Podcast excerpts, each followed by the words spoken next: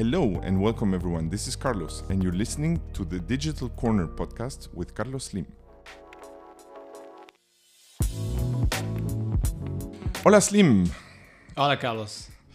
Uh, so we covered uh, a lot of ground already on supply chain analytics on a very high level. You know, we, we talk about supply chain planning, supply chain execution, but you know, we try always to bring this uh, this topic around uh, uh, the analytics components in supply chain management. And I think you know today uh, it's a good opportunity to get you know get real and talk about some um, some some topics that you've experienced on a very real life basis. And and I think you know the topic for today we're going to talk about assortment planning. And uh, it uh, it makes sense that you share a little bit your experience in the in that area. So maybe you can you can share with us a little bit what you understand uh, you know what's your understanding of assortment planning what it means you know there's people who who don't know the retail world as much as, as you do. So maybe for someone who is agnostic to retail, what's assortment planning? Yeah, excellent question uh, to start with, uh, Carlos. Thanks.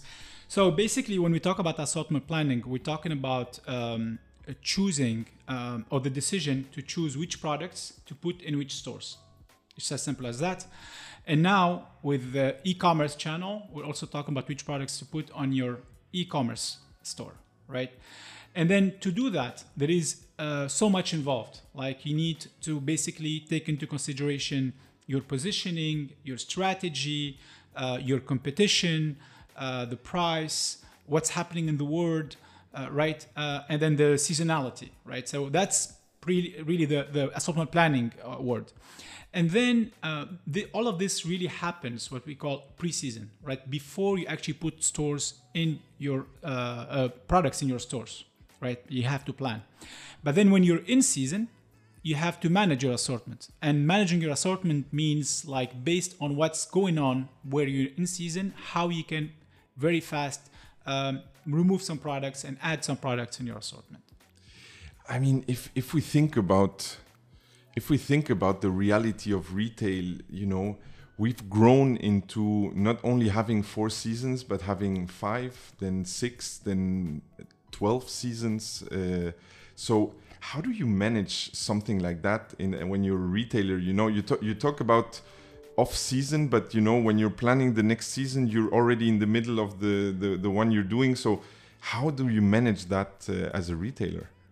So uh, you know there are different type of retailers, right? We're talking the, the retailers. Uh, example you you mentioned here, Carlos, are like the fast fashion ones. Yeah. Those are like you know every two months the the collection uh, changes, and that's I would say probably completely different world. Those guys live in a world where you they're really managing. They're not really planning. They're managing their assortment and they're uh, reacting very fast to um, to how the, their customers are um, you know reacting to their to the products they're offering.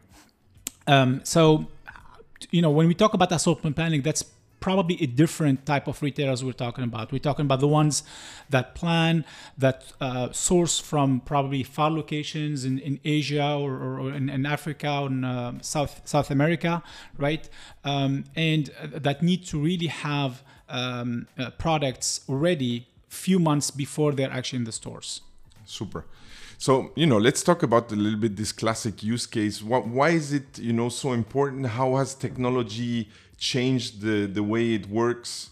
Um, give us a little bit your experience. Yeah. So again, focusing on assortment planning today, and you know, I really wanted to bring up this subject uh, after you know, I've been like over 15 years, like I said uh, before, in, in, in, this world, and haven't seen a lot of changes happening, right? So, uh, and uh, with my last experience at, at SAS Institute, SAS being a data platform, I saw an opportunity to really um, uh, how do you say like make the, the, the, the, problem bit smaller. These type of assortment planning projects tend to be huge very very complex uh, and it's it's such a mission critical uh, project that it can actually bring the company uh, down. So and one of the things I, I, saw is an opportunity to really um, make the problem bit smaller and address a particular use case within the full assortment planning uh, process. Mm-hmm. And and that could be a lot of different things. Like the first thing you do in the process for example is reviewing the performance of your assortment. So how did you do the previous years right?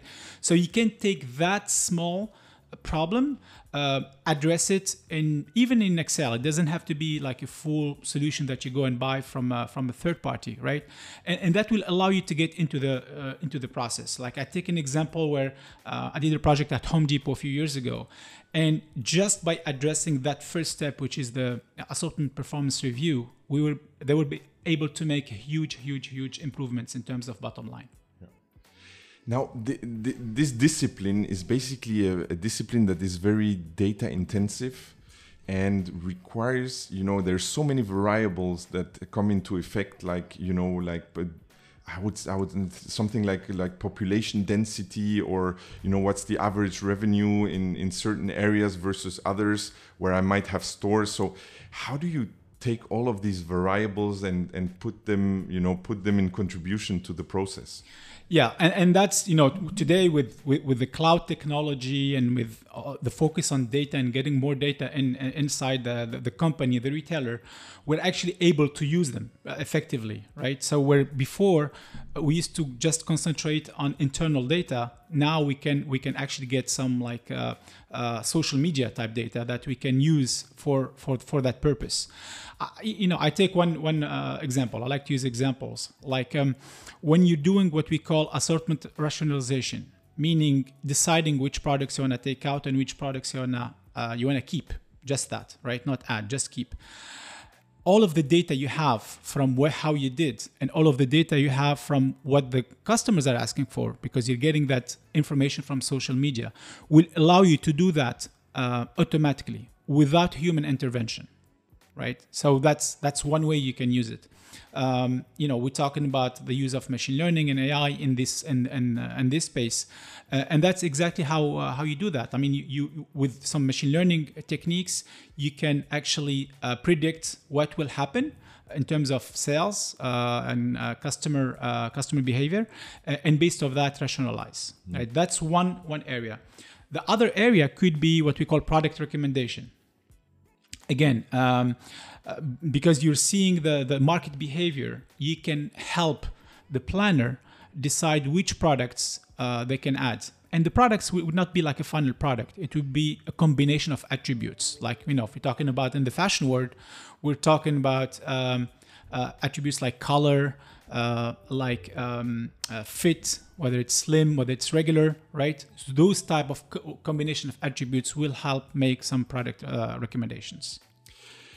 When you talk product recommendations are you really going until you know the collection management for example which you know would say is this machine learning going to drive what is going to be the next collection? What are the the, the trends in terms of interests of the the clients is this something is it science fiction or is it something that maybe is already happening uh...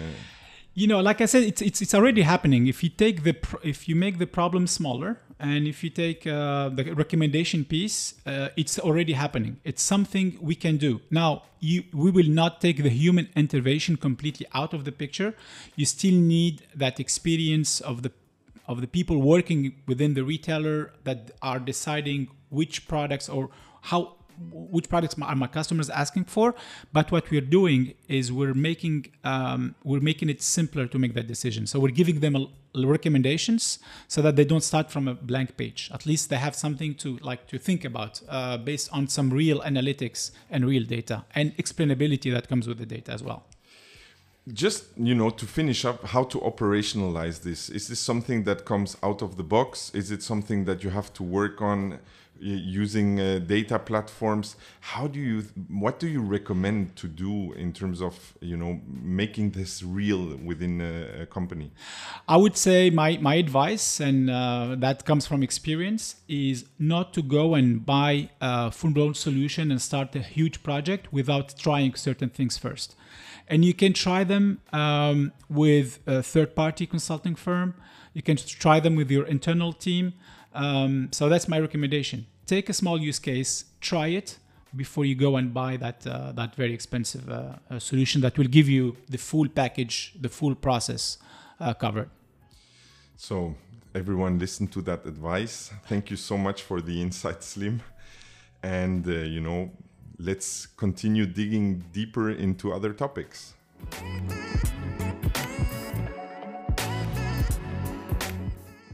You've been listening to the Digital Corner podcast with Carlos Slim, a production of Timsoft in collaboration with Forti6. And until we meet in the next episode, make sure to follow our social media channels mentioned in the description.